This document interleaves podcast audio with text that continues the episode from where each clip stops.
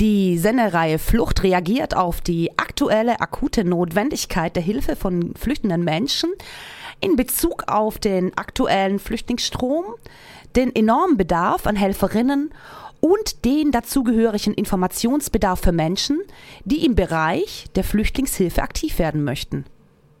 In dieser Sendung werden folgende Hilfsprojekte für Geflüchtete in Karlsruhe vorgestellt, deren Arbeit erläutert und erklärt und erklärt auch, inwiefern sich Bürgerinnen selbst engagieren können. Flüchtlingshilfe in der Bahnhofsmission Karlsruhe.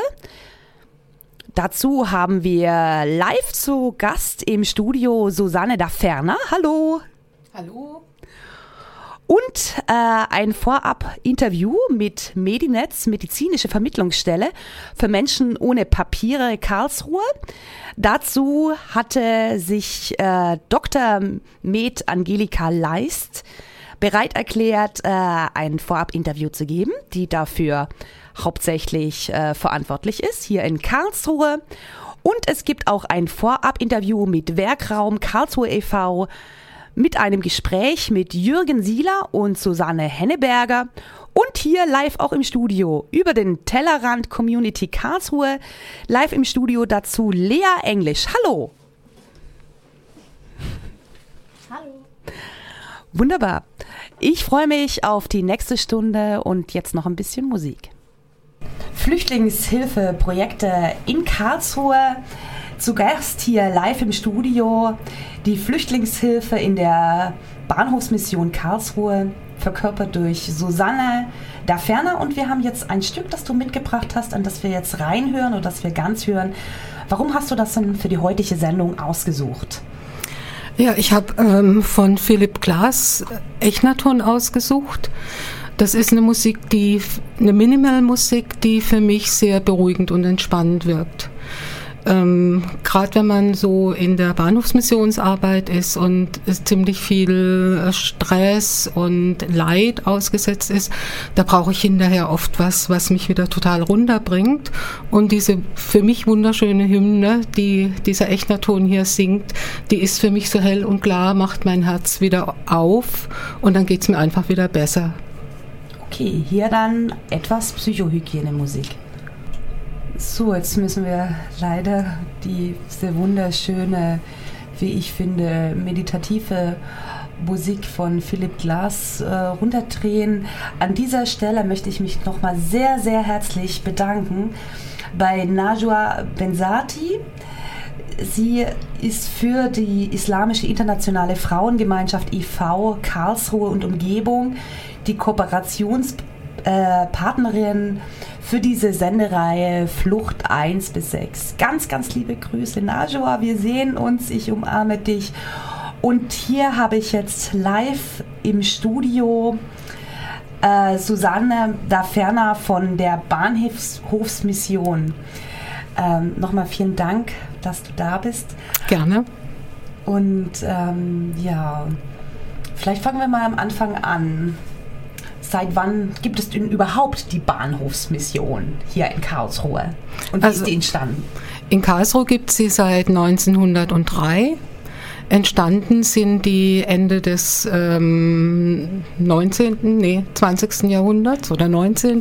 Also jedenfalls 1897 wurde die erste gegründet in, äh, in Hamburg. Das war eine evangelische. Und dann kam zwei Jahre später in München die katholische Bahnhofsmission. Und dann haben die sich ganz schnell entwickelt.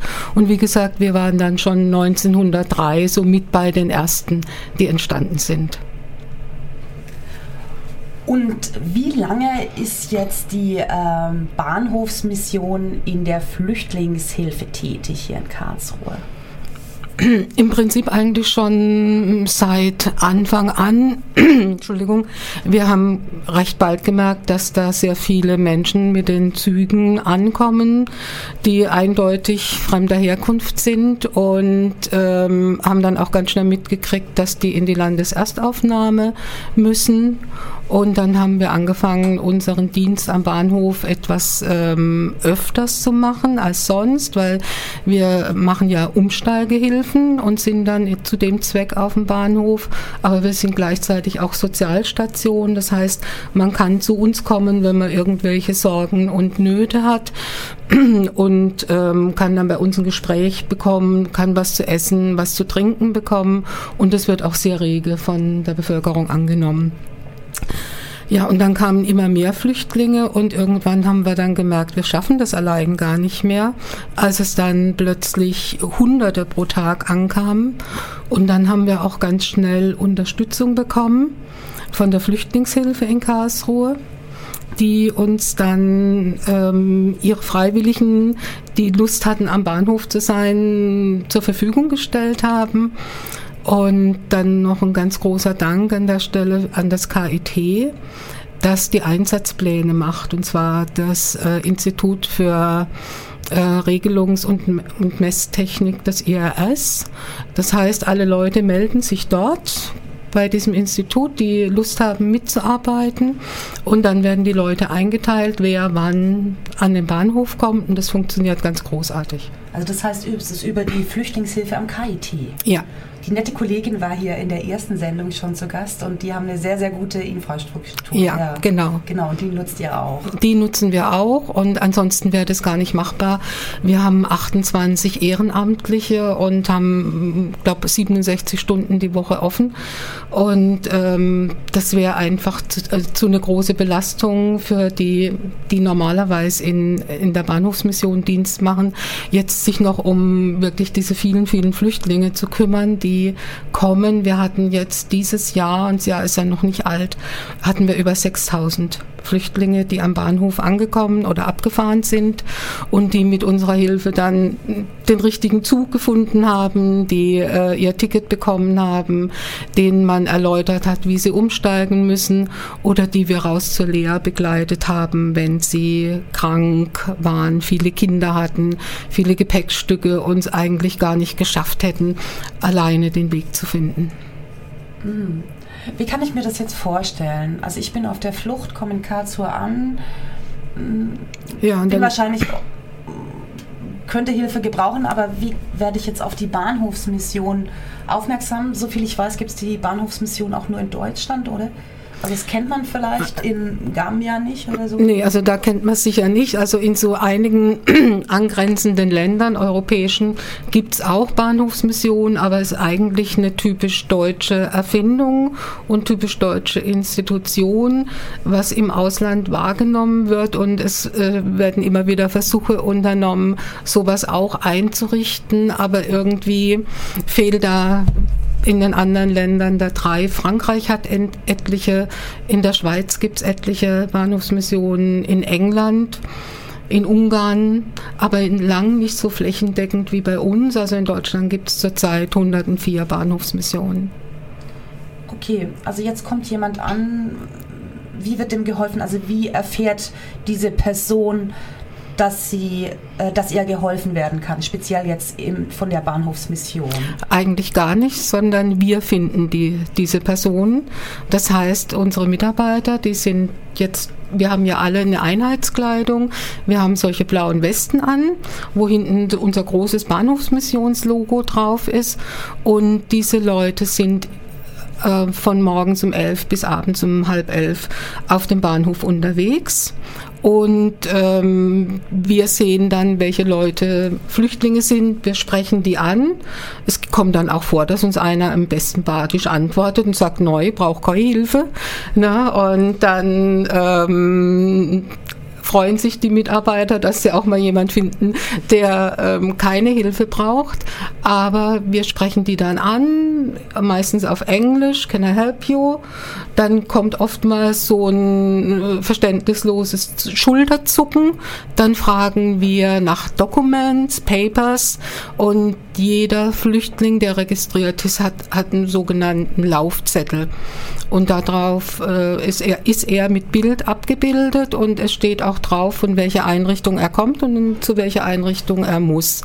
Und anhand dieses Zettels können wir dann feststellen, ähm, dass er zum Beispiel zur Lea raus muss oder wir stellen fest, dass er von Karlsruhe wegfährt und meinethalben nach Bielefeld muss.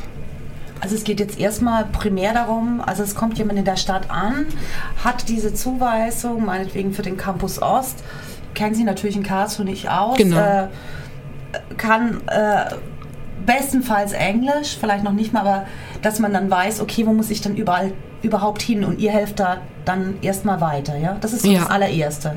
Genau. Und wie gesagt, wir machen dann auch Begleitungen oder setzen die Menschen dann die richtige Straßenbahn rein. Wenn sie Englisch können, können wir ihnen das erklären. Wir haben uns auch selber Hilfsmaterialien erstellt.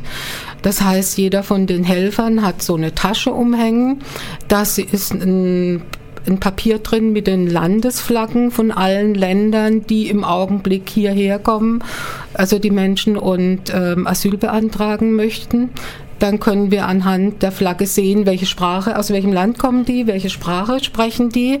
Und ähm, dann haben wir auch Wegbeschreibungen raus zur Lea mit Fotos drauf, wo in ihrer Landessprache dann draufsteht, wo sie hin müssen und wie das auch aussieht. Und das ist schon sehr, sehr hilfreich, weil die Leute fühlen sich dann total beglückt, wenn sie etwas in der Hand haben und dann noch in ihrer eigenen Sprache. Das heißt, ihr habt in ganz, ganz vielen Sprachen Informationen zu den einzelnen Unterkünften, die sie dann Ja. auch mitnehmen können in Genau. Papierform. Genau. Hm, okay, wunderbar.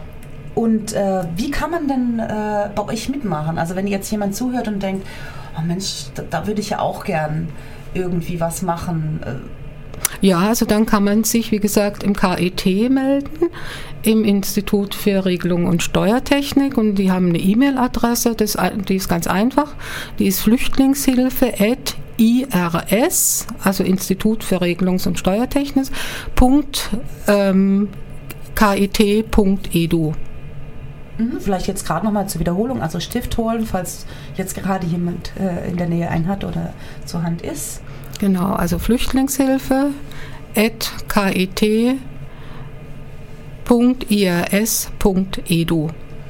Muss man denn irgendwelche Voraussetzungen äh, mitbringen, um bei euch äh, mitzuhelfen bei der Bahnhofsmission in der Flüchtlingshilfe?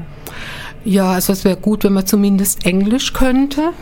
Wir haben also ganz viele Leute, die selber aus dem Iran sind oder aus dem, aus dem Irak oder aus Syrien, die oder aus Tunesien, die dann schon mal irgendeine dieser Sprachen sprechen, wo die Menschen herkommen. Das ist also schon sehr hilfreich, aber nicht unbedingt notwendig. Man muss einfach den den Willen haben, den Menschen einfach weiterzuhelfen, auch bereit sein, mit der Straßenbahn mitzufahren, ähm, sie am Eingang dann von der Landeserstaufnahme ab, abzugeben. Und man muss äh, so ungefähr drei Stunden sich am Bahnhof aufhalten wollen und können, äh, um immer wieder Leute ansprechen zu können, ob sie denn Hilfe brauchen. Also das heißt, man muss ein bisschen auf andere Leute zugehen können, damit es dann funktioniert. Okay, wie kann man jetzt noch weitere Informationen bekommen über die Flüchtlingshilfe in der Bahnhofsmission? Also man kann zum Beispiel mal auf unsere Webseite gehen. Wir haben eine, eine eigene Webseite, da steht auch immer ein bisschen was drauf. Das ist karlsruhe-bahnhofsmission.de. Ja, oder man kann einfach mal bei uns vorbeikommen. Wir suchen auch immer Ehrenamtliche, die überhaupt in der Bahnhofsmission mithelfen. Und da kann man ganz einfach mal vorbeikommen und kann äh, sich mal vorstellen und gucken. Oder man kann uns natürlich Geld spenden.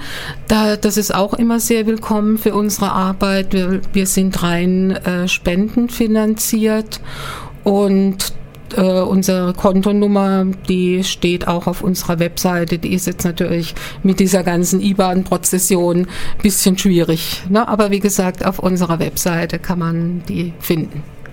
Gut, Susanne Daferner, dann bedanke ich mich äh, schon mal recht herzlich, dass du dir heute die Zeit genommen hast. Vielen Dank.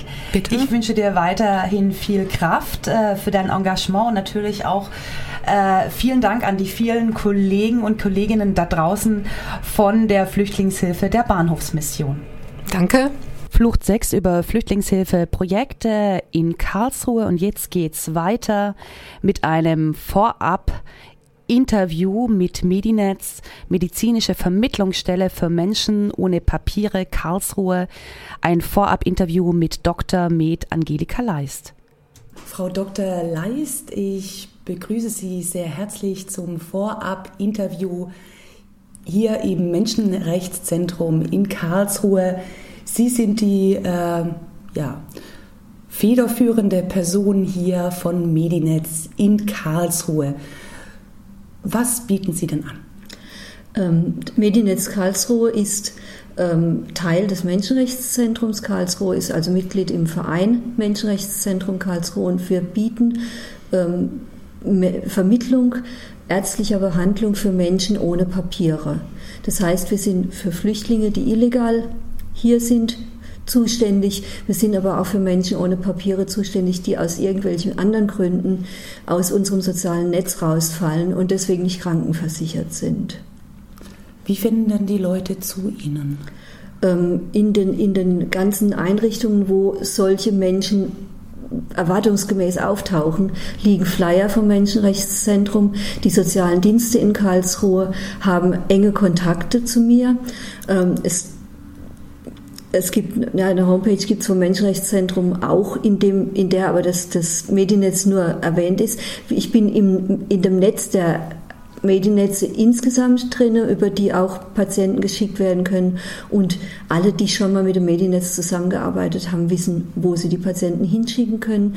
In den Erstaufnahmeeinrichtungen, wo die Flüchtlinge hinkommen, liegen auch Flyer aus und die Betreuer von den Erstaufnahmeeinrichtungen kennen das Mediennetz auch und wissen, dass sie die Flüchtlinge darauf hinweisen können, dass es hier so eine Einrichtung gibt weil wir davon ausgehen, dass eben die legalen Flüchtlinge die illegalen auch zum Teil kennen und dann hierher schicken können.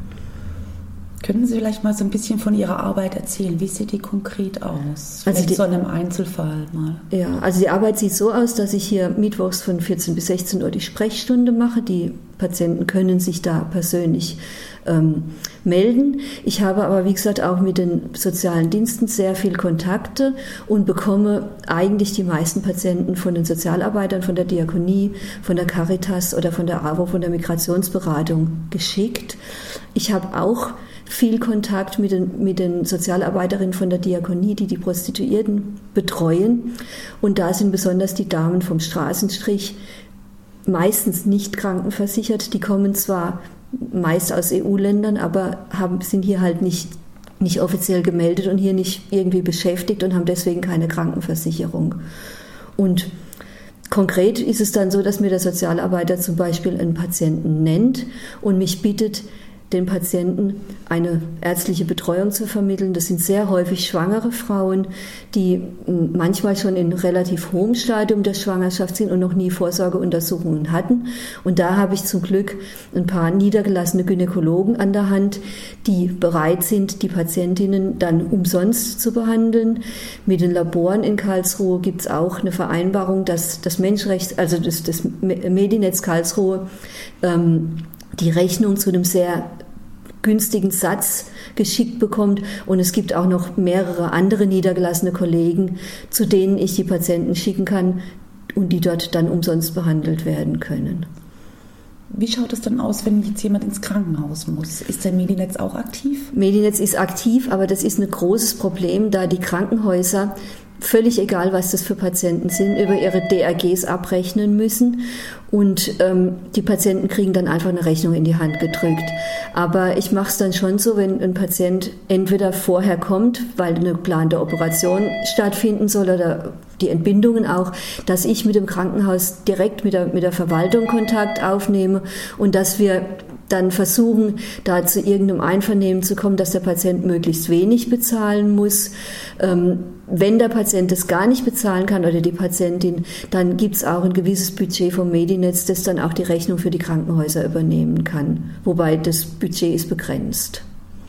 Seit wann gibt es denn Medinetz? Also das Medinetz Karlsruhe gibt es jetzt schätzungsweise mal seit acht Jahren. Ich mache das jetzt seit drei Jahren. Vorher hat es eine pensionierte Kollegin gemacht, die in der Justizvollzugsanstalt Bruchsal vorher gearbeitet hat. Die ist dann weggezogen und hat mir praktisch die Aufgabe übergeben. Mhm. Wie sind Sie darauf gekommen, sich bei Medinetz zu engagieren? Ich habe früher schon, schon mal eigentlich immer die Idee gehabt, dass ich irgendwie in der Flüchtlingshilfe aktiv sein kann und auch meine medizinische Kompetenz irgendwie zur Verfügung stellen kann und bin dann von einer befreundeten Sozialarbeiterin darauf aufmerksam gemacht worden, dass meine Vorgängerin eine Nachfolgerin sucht und habe mich dann bei ihr und hier beim Menschenrechtszentrum gemeldet. Alle Achtung, Sie haben ja auch noch eine Praxis hier in Karlsruhe und machen das hier so nebenher. Ja. Und das nebenher, das sind bestimmt auch viele Stunden pro Woche. Also das sind die zwei Stunden Sprechstunden pro Woche, aber ich würde mal sagen, das ist mindestens jeden Tag noch eine Stunde telefonieren, Kontakte pflegen oder auch irgendwelche mal, mal Bescheinigungen ausstellen oder ähnliches. Wie können denn Menschen hier in Karlsruhe oder auch von woanders her Medinetz Karlsruhe unterstützen? Also wenn jemand das Mediennetz finanziell unterstützen will, dann kann er das äh, über eine Spende an das Menschenrechtszentrum Karlsruhe machen. Das Menschenrechtszentrum Karlsruhe hat eine Homepage, die heißt menschenrechtszentrum-karlsruhe.de. Ist richtig? www.menschenrechtszentrum.de. Und ähm, wenn dann die, die Spende mit Medinetz gekennzeichnet wird, dann, dann kann ich das Geld auch über das Geld verfügen. Man kann, äh, was auch für mich jetzt als, äh, als Medinetz interessant wäre, wäre einfach, dass alle, die vom Medinetz hören, die entsprechende Klientel auch davon informieren, dass es das gibt und dass man eben über die ähm, E-Mail-Adresse mrz.medinetz mrz nee, wie ist es? Mrz medinetz? Das weiß ich selber nicht mehr nee, meine meine E-Mail-Adresse mrzmedinetz.web.de da kann, da kann man direkt Kontakt aufnehmen oder über die Telefonnummer in Karlsruhe 66487986. Der Anrufbeantworter wird immer abgehört und Anrufe werden auch immer beantwortet. Und da können die Patienten sich eben melden oder auch jemand kann Patienten hier anmelden. So, wenn jetzt hier jemand herkommt äh, und Hilfe braucht, muss er irgendwas mitbringen? Gibt es irgendeine Bedingung? Es gibt keine Bedingung. Die Patienten werden auch anonym behandelt. Sie, es ist immer gut, wenn, wenn, ähm, wenn die Patienten ausländisch sind, wenn ein Dolmetscher dabei ist. Englisch kann ich selber, Französisch auch, aber die anderen Sprachen, da muss eben jemand dabei sein, der übersetzt. Der Patient muss sich, wie gesagt, überhaupt nicht identifizieren er muss mir glaubhaft eben erklären, dass er keine Möglichkeit hat, die Behandlung zu bezahlen, wobei ich da auch dem Patienten zunächst mal glaube. Also wenn einer kommt und sagt, er ist bedürftig, dann ist er für mich auch erstmal bedürftig. Ganz oft ist es so, dass ich auch noch mal Kontakte machen kann mit den sozialen Diensten und dass dann doch noch ein Kostenträger auch gefunden werden kann. Also das kommt auch relativ häufig vor. Frau Dr. Dr. Leis, dann bedanke ich mich sehr, dass Sie sich heute in Ihrer wenigen Zeit die Zeit nehmen konnten und auch wollten hier für das kurze Gespräch für Querfunk, Freies Radio Karlsruhe. Dankeschön. Auch Dankeschön. Flucht 6, Flüchtlingshilfe, Projekte in Karlsruhe. Und nun geht's gleich weiter mit einem Vorab-Interview über und mit Werkraum Karlsruhe e.V., Jürgen Sieler und Susanne Henneberger am Mikrofon. Wir sind jetzt hier im Jakobus-Theater in Karlsruhe. Hier sitzt Jürgen Sieler, der Boss von Werkraum e.V. und Susanne Henneberger, Regisseurin des aktuellen Stücks. Das heißt? Ähm, Peer-to-Peer über Deutschland und Europa hinaus. Genau, ihr probt jetzt noch kurz und dann geht's los. Nee, also heute proben wir nicht mehr, jetzt äh, bereiten Sie sich nur vor und dann spielen wir. okay, fangen wir mal am Anfang an. Was macht denn Werkraum e.V. im Allgemeinen und seit wann gibt es euch? Uns gibt es seit 2006. Wir sind ein Zusammenschluss von Künstlern, die im sozialen Bereich Kunst etablieren oder weiter ausbauen wollen, Angebote machen wollen für ähm, ja, Schulklassen, für Jugendliche, für Erwachsene, Wir machen äh, Theater von Jugendlichen, für Jugendliche, von Profis, äh, für ähm, ja, unterschiedlichste ähm, Zuschauergruppen. Wir haben, äh, wie gesagt, Theater als Bereich. Wir haben einen Filmbereich, äh, wo wir äh, Filme drehen. Und äh, jetzt sind wir eben auch äh, schon zwei Jahre tätig im Bereich der Flüchtlingshilfe, ähm, Kult Kulturangebote für Flüchtlinge, auch ähm, Begegnungsangebote von äh, Flüchtlingen und ähm, Menschen hier aus der Stadtgesellschaft. Und in dem Rahmen ist halt einiges entstanden und unter anderem auch jetzt äh, in der Kooperation mit Jakobus-Theater und ähm, Kinderliteraturtage, dieses Stück Peer-to-Peer, -Peer, wo äh, das sich halt mit äh, Flüchtlingsgeschichten auseinandersetzt. Aber das kann vielleicht äh, die Susanne noch mal näher ähm, erklären, äh, die das ja auch inszeniert hat und ähm, auch produziert hat, gemeinsam mit den Jugendlichen. Ja, also wie gesagt, gilt seit zwei Jahren machen wir das und das sind immer ganz unterschiedliche Projekte. Ja, also ob wir jetzt in die Flüchtlingsheime reingehen, ähm, deutsche Jugendliche mitnehmen und dort Theater machen oder ob wir irgendwie die Themen aufgreifen und äh, dann eben so ein Stück draus machen mit Jugendlichen. Ähm, die Recherchearbeit, die wir sowieso die ganze Zeit machen, mit einbeziehen. Ähm, also das sind so ganz viele Teilbereiche, die dann immer wieder unterschiedlich kombiniert zusammenfließen. Okay, kannst du vielleicht noch Konkreteres zum jetzigen Stück sagen? Mhm. Was sehen wir denn auf der Bühne und wie ist vorbereitet worden? Okay, ja. Also ähm, wir haben das ursprünglich gemacht für einen ähm, Fachtag zum Thema Asyl, Integration in ähm, Ettlingen. Und da haben wir mit den drei Jugendlichen gearbeitet. Und ähm, da das ganz gut funktioniert hat und eine schöne Sache war, haben wir gedacht, wir würden das gern ähm, weitermachen, weil es war nur ein Teilergebnis, so 20 Minuten. Und haben dann ein ganzes Stück draus gemacht. Ähm, die Texte sind von den Jugendlichen selbst entwickelt worden. Fast, also eigentlich alle drei waren mit uns im Flüchtlingsheim und haben da sowieso mit dem Flüchtlingstheater gespielt, also waren auch in Kontakt und kannten schon ein bisschen die äh, Thematik. Äh, wir haben für das Stück aber auch noch ähm, Geflüchtete dazu genommen, die ähm, irgendwie bei der Recherche unterstützt haben, die auch ähm, über Video und Ton im Stück auftauchen und bei der Probe waren. Und ähm, ja, aus Improvisation ist es entstanden, haben wir einen Text gemacht, haben wir eingeprobt und dann auf die Bühne gebracht. Und die drei Schauspieler, wie heißen die und wie habt ihr die ausgewählt? Also sind es die Nomi Sila, der Firas ähm, Skandrani und ähm, die Sonja Giesecke. Und ähm, die kennen wir sowieso aus unseren äh, Theaterjugendprojekten. Mhm. Kannst du vielleicht gerade mal so den Plot von dem Stück also die Geschichte ist, drei Jugendliche sind auf ihrem Schulhof nach der Schule und äh, ein Mädchen möchte gerne Flüchtlings-AG machen und möchte die anderen davon überzeugen, dass sie doch mitmachen. Der eine findet es gut, der andere nicht. Und so kommen sie ins Diskutieren über das Thema und äh, stellen sich vor, wie es denn wäre, wenn hier Krieg ist und sie müssten nach Syrien.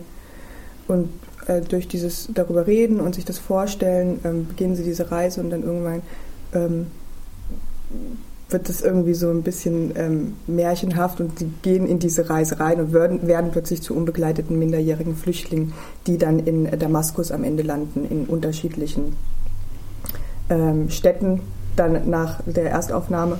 Genau, und dann eigentlich die gleiche Situation vorfinden wie hier. Und welche Erfahrungen haben diese unbegleiteten minderjährigen Flüchtlinge gemacht? Auf ihrer Reise. Und auch dort dann in Damaskus, ja? Und auch dort, naja, also ich meine, wir haben diese ganzen, also, also einfach diese beschwerdigen Wege, ja, über, ähm, übers Meer. Oder das damals zu der Zeit noch hatten wir ja Recherchematerial, als damals die ganzen Züge in Ungarn so vollgestopft waren und alle dann nach Deutschland gekommen sind und die Grenze aufging. Das haben wir genommen, nur umgedreht. Ähm, ja, einfach diese, diese gefährliche Reise einmal, ja, und ähm, drei Jugendliche, die sich zusammen da auf den Weg machen und das zusammen schaffen wollen ja, ähm, und ähm, die Gegebenheiten in Damaskus wie auch hier in den Heimen ähm, zum Teil. Ne? Also natürlich ähm, jetzt nicht das, was man sich vorstellt. Äh, Zimmer mit vielen Betten, man ist erstmal nicht alleine, ähm, man kennt die Sprache nicht, äh, man weiß nicht, wo man als erstes hingehen kann, wo man Geld herbekommt, wie man seine Eltern erreicht, ähm, wo man Essen äh, bekommt, wie es weitergeht, also diese ganzen Zukunftsfragen. Und am Ende werden sie dann auch voneinander getrennt, was ja auch oft der Fall ist einfach. Ja, kommen in verschiedene Städte und müssen dann alleine zurechtkommen, ja. Mit einer ungewissen Zukunft. Und was für Hürden müssen die dann auf ihrer Flucht auf sich nehmen? Diese Hürden erzählen wir gar nicht so, die sind gar nicht so im Fokus, würde ich jetzt mal sagen, oder? Also jetzt, äh, wir haben jetzt nicht detailliert so, ähm, was macht eine Reise beschwerlich rausgearbeitet. Mhm. Ich, also, oder? Was der Kato noch? Nee, das, äh, doch, das kommt schon vor. Also sie sind auf dem Boot und äh, haben Angst, dass sie einfach äh, das nicht überleben. Sie sind, ja, ähm, es ist eine unglaublich beschwerliche Reise ähm, das wird gesagt, ja, zu Fuß, oh, ist aber ganz schön weit hier ähm, bis nach Griechenland. ja, ähm, was muss man mit dem Zug oder zu Fuß? Ähm,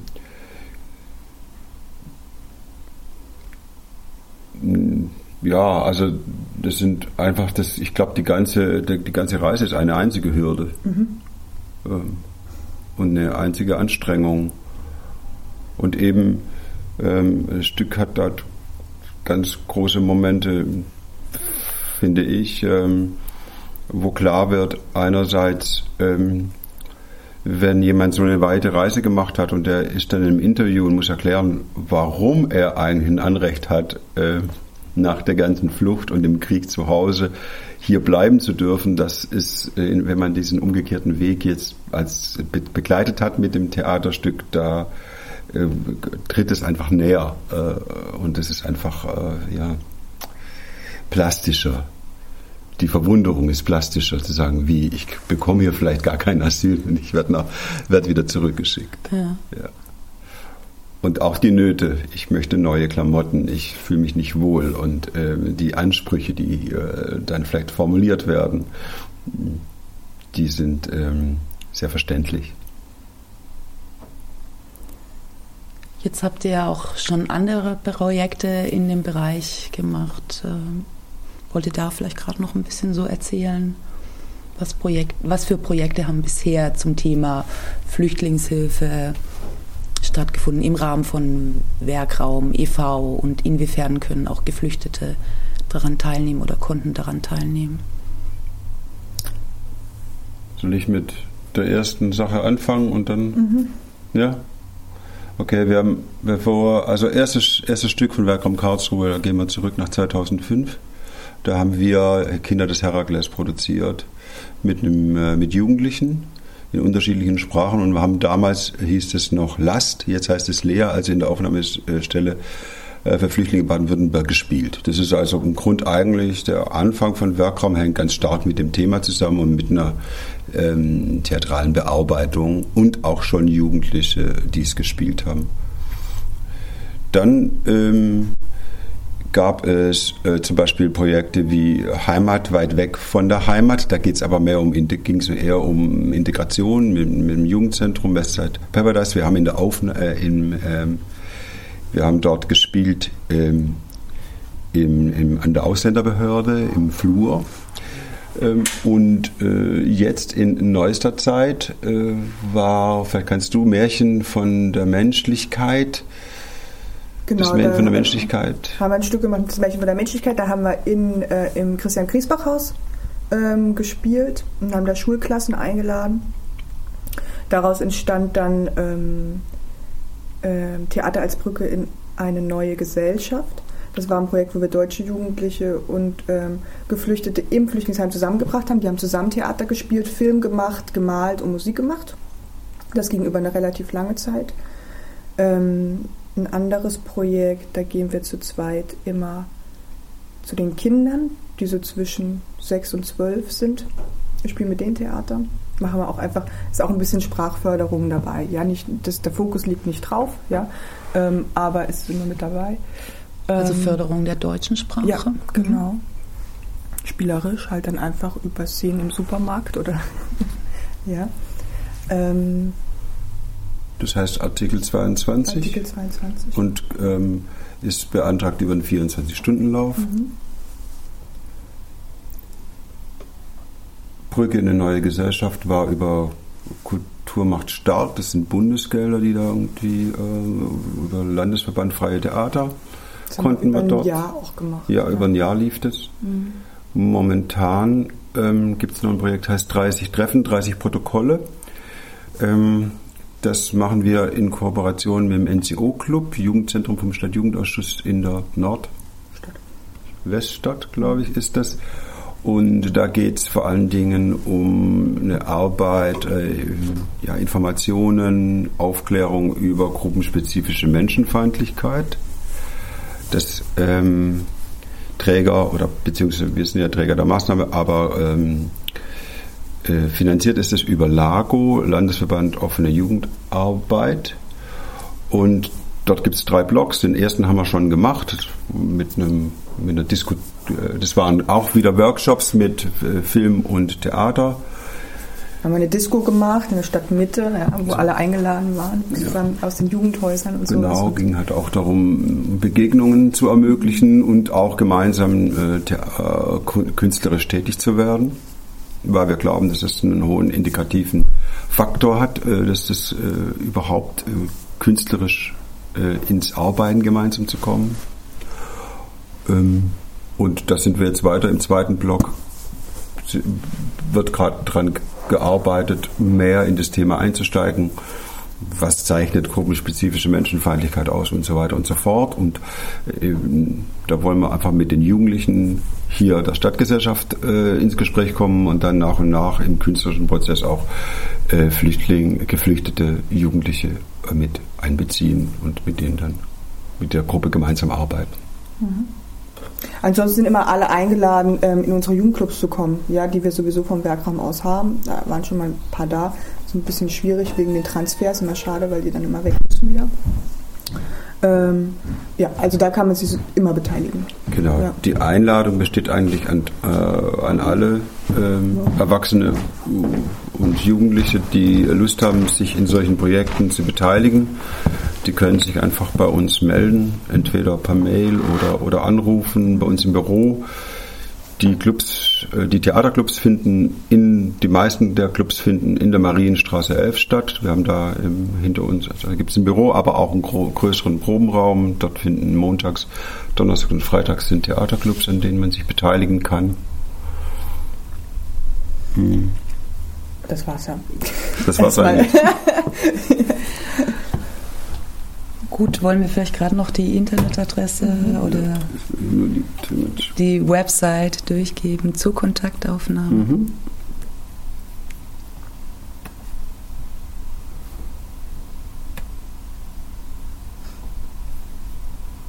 Genau. Ich bedanke mich auf jeden Fall schon mal sehr, dass ihr euch heute die Zeit genommen habt zu einem Vorab-Interview zu der Flüchtlingsarbeit von Werkraum Karlsruhe e.V. und jetzt noch die Kontaktdaten. Genau, also Werkraum Karlsruhe e.V. Äh, die Adresse ist Marienstraße 11 in 76137 Karlsruhe. man kann uns anrufen. Telefonnummer ist die 0721, dann die 5684 1030 oder auch gerne eine E-Mail an info werkraum-karlsruhe.de. Dankeschön. Danke auch. Wir danken auch. So, immer noch äh, Flucht 6, äh, Flüchtlingshilfe, Projekte in Karlsruhe. Ich bedanke mich jetzt sehr bei Lea Engisch äh, von Über den Tellerrand Community Karlsruhe e.V., dass sie da ist. Hallo Susanne. Hallo. Was macht denn ihr so?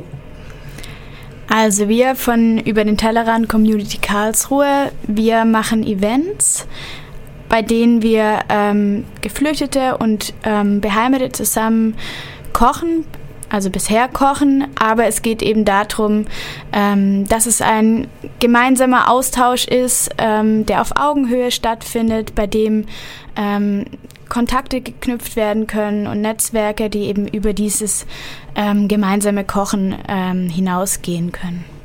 Und wie kann ich mir das jetzt konkret vorstellen? Wie sieht so ein Event aus, mal beispielhaft erklärt? Ähm, wir hatten bisher hier in Karlsruhe erst zwei Events, sind aus dem ähm, Berliner Verein entstanden, aber eben hier in Karlsruhe erst zwei Events. Deshalb kann ich das noch nicht ähm, sagen, wie es immer aussieht. Aber ähm, jetzt am Samstag findet ein Event statt während den Karlsruher Wochen gegen Rassismus.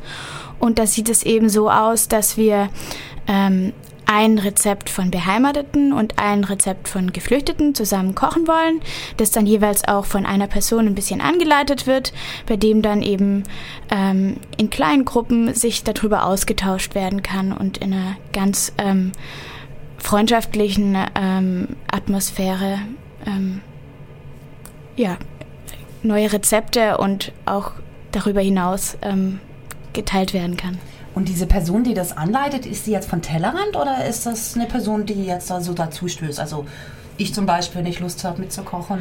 Das wäre eine Möglichkeit. Also das ist nicht ähm, wir von Tellerrand, wir versuchen das alles zu organisieren und ähm, sind auch dabei, aber das wird nicht von uns angeleitet. Es soll nicht etwas für jemand sein, sondern es soll dann etwas sein, das zusammen entsteht. Also wenn du jetzt sagst, du möchtest gerne mitmachen und du möchtest gerne ein Rezept ähm, kochen, dann wäre das eine Möglichkeit.